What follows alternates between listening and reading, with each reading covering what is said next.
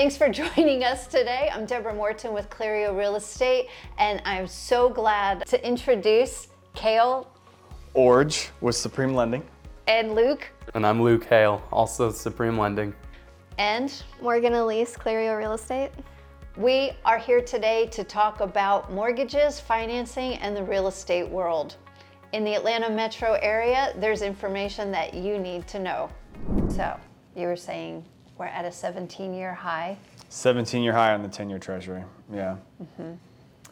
So So, The how does that is- translate to what the regular question is people? like, why? Right? Mm-hmm. Because again, if the Fed is saying, hey, watch this, this, and this, right? Mm-hmm. And this, this, and this would be consumer price index, which is basically what is a consumer willing to pay for something, Mm-hmm. right? Then the production, the producer's price index, what does it cost to build something? Mm-hmm. And then the jobs market, all those things are trending down, which is what we want to see. Meaning it's cheaper to buy stuff, it's cheaper to build stuff. Uh, employment, unemployment's actually going up. So that's a good thing, right? Because if unemployment goes up, that means that wages, there's not a pressure to give people higher wages, which just makes inflation go up. Because when we get money, what do we do with it? Spend it. We spend it, right? Right. Which doesn't help inflation at all. Right. So it's like, why are these things going down? Why are they trending in the right direction? But then why is the 10 year treasury going up? Like, it just doesn't make sense. The only explanation is to say that, well, if home prices is the key driver in inflation right now, then they're just making a very bullish move to stop inflation by having the interest rates held Using the artificially housing high. industry mm-hmm. yeah, to When the that. cost of money is higher, people spend less. yeah. And that's what we're seeing. So we've got all the demographics here in Atlanta. You know, Yeah. we've got employment, jobs, we've got people.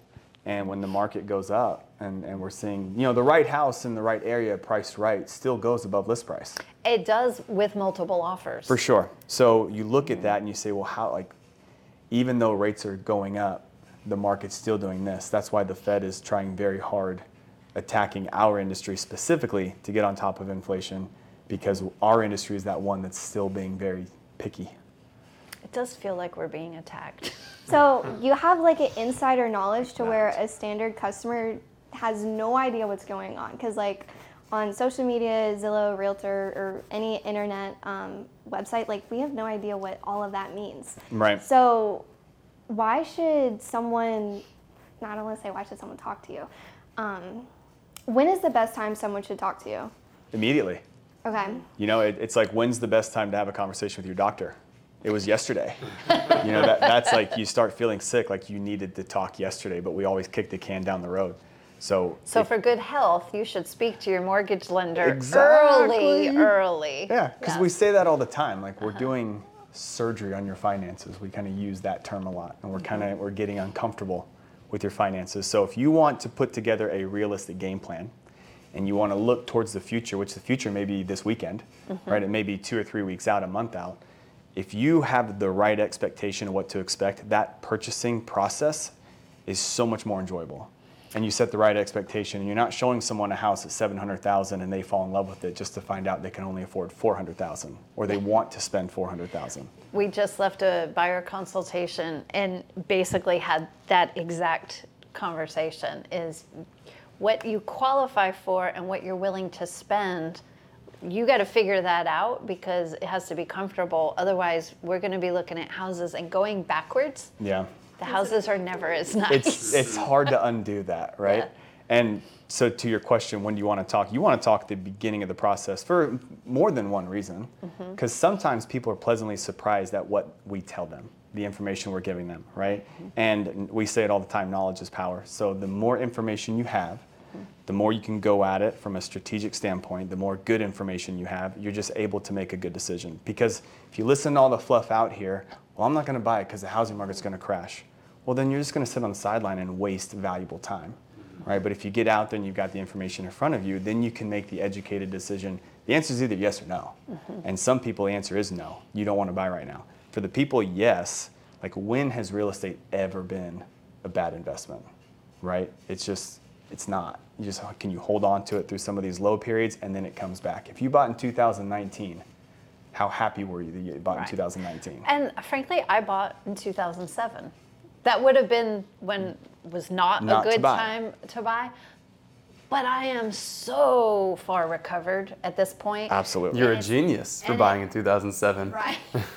right. And maybe in 2010, 11, I didn't feel like a genius, but it was the right house that suited my family, the space we needed, right schools, right location, right neighborhood. And now I've got sitting on plenty of equity. Yeah, and what we do on our end when we're talking to your clients mm-hmm. is the answer is budget.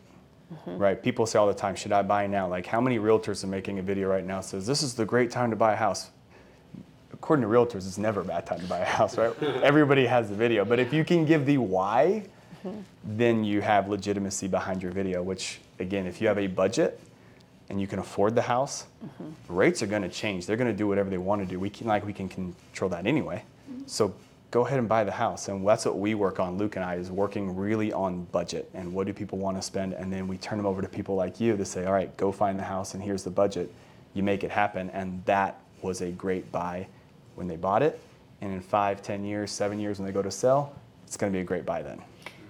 So Morgan and Luke are helping a lot of first time buyers. Yeah. So that budget conversation, we're going to speak in a different language than y'all are going to speak. Sum that up. How are you going to talk to people who are living at their parents' house and prepping them or renting? Like, what does that look like?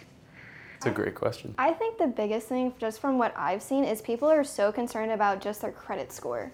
So I tell them, so some of my friends are currently renting, and I tell them, like, hey, like, you should go talk to some lenders, get pre qualified, just see where. Not you're just some lenders. Yes. The best yes, lenders. The best lenders. See Supreme Lending.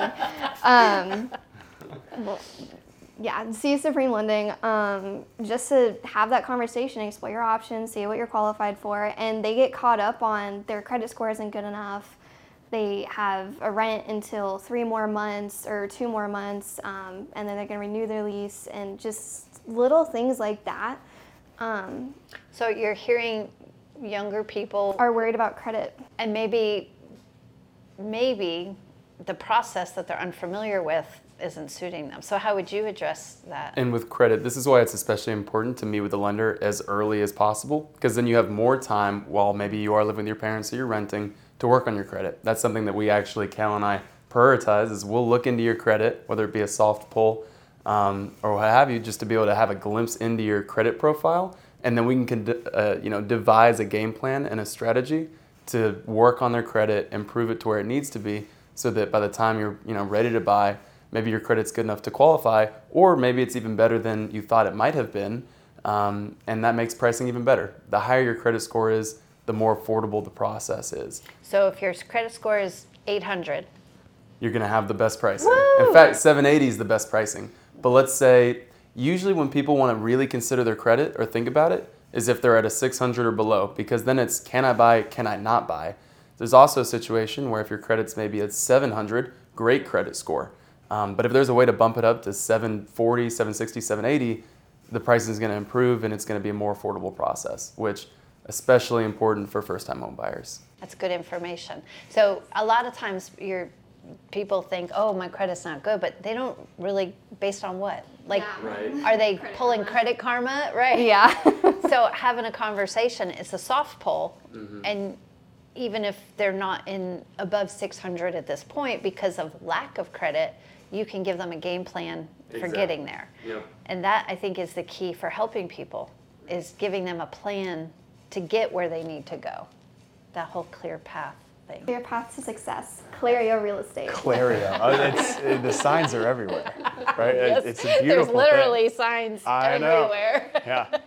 Credit is a big one though. Um, and again, it's when you don't know and you don't have the information, then there's a lot to be nervous about.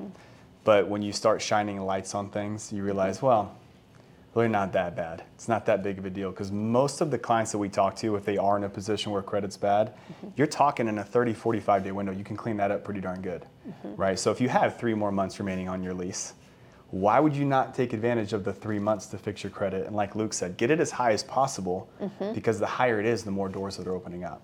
And affordability is everything right now. People are not going to buy because in their mind they think, I can't afford it.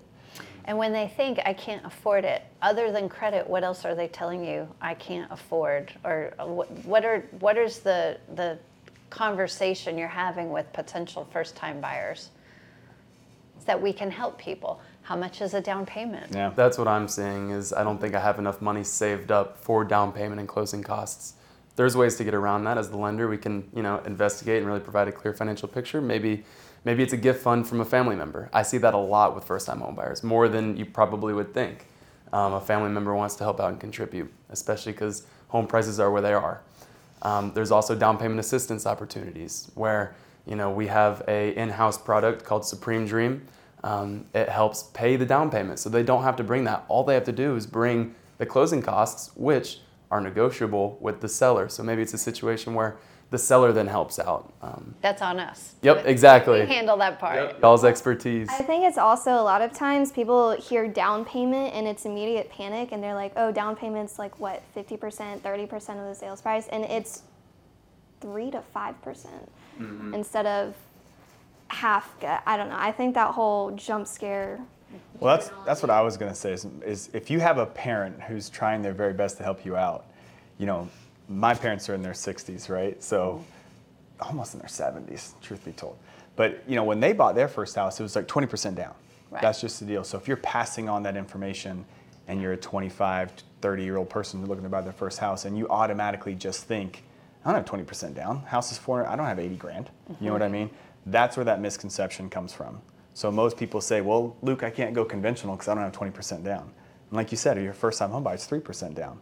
All of a sudden, things become much more attainable the more information you get. So when you talk about gift funds from a family member, is it possible for somebody, let's say you have uh, parents who are maybe in their 50s, 60s, 70s, whatever age, they have a lot of equity in their house. They don't have any intention of moving, plus they have retirement savings. Do the gift funds have to come from their checking account? Not necessarily. No, it can. There's myriad opportunities where that can come from. It can come from retirement. It can come from the equity in their home if they want to use that and have access to it. Um, they can pull that out, and that can be used for a gift fund. Really, the only, you know, block on it is you can't use financed money for the gift fund. So it can't come from a loan per se. Right. I can't borrow money to gift Exactly. to my child to mm-hmm. buy a house. But if it's your own equity or your own funds, absolutely. So if I wanted to get an equity line of credit on my home to gift money for her down payment, that would work. That would work. And you have cash to be able to give to them in the form of a gift fund. Because I'm not moving and Exactly. she's going to pay me back at some point, even though that's. Don't tell us that. But I mean, there's a lot of options. So if if you if there is somebody out there who is paying too much in rent, they know what their budget is, and it's just the down payment part that is problematic. Mm-hmm. There's ways to get through that when you have a good conversation. Absolutely. And you bring up rent payment. That, if you look at the nation, why does the nation watch Atlanta housing right now? Mm-hmm. It's because the way that the rent and the mortgage payments are so closely linked together. Mm-hmm. So we're one of those cities where it's like if you can afford the rent, you can afford to buy. It's not like rent is thousand dollars cheaper than a home Right. than a home payment, right? They're so closely ti- tied together mm-hmm. that most of the time we're telling people you're paying $1,800 a month in rent. You could easily buy a house. Let's get the down payment and the cash to close figured out. Let's get creative however we need to, and then you could be a homeowner. There's no more time wasting and just burning money on rent payment. And also, I did talk to a bunch of my friends that are currently renting. The thing about mortgages that scare them is they're used to the 20 year, 30 year loans. Instead, you can do, you don't have to do a 30 year loan. 30 year loan's best though, right? Depends what you want and need. A 30 year is going to be the cheapest monthly payment option um, because it is, you know, so long. So, you know, the payment increments, that amount's going to be smaller. Um, 15 year, if you want to pay it off quicker, that's a good option. But for a first time home buyer, they might want to have the smallest payment possible, in which case a 30 year is usually the ticket. I did. I took a 30 year loan when I bought my house, but I added additional principal payments every month and I, I pulled up an amortization schedule, just a chart of how much extra to pay, and I got my house down to a 10 year mortgage just by paying extra on the principal. And qualified mortgage professionals can step everybody through that. Absolutely. but you have to have the conversation. yeah. Yes, I think the initial thing is just having the conversation, just weighing your options. That's like the first step.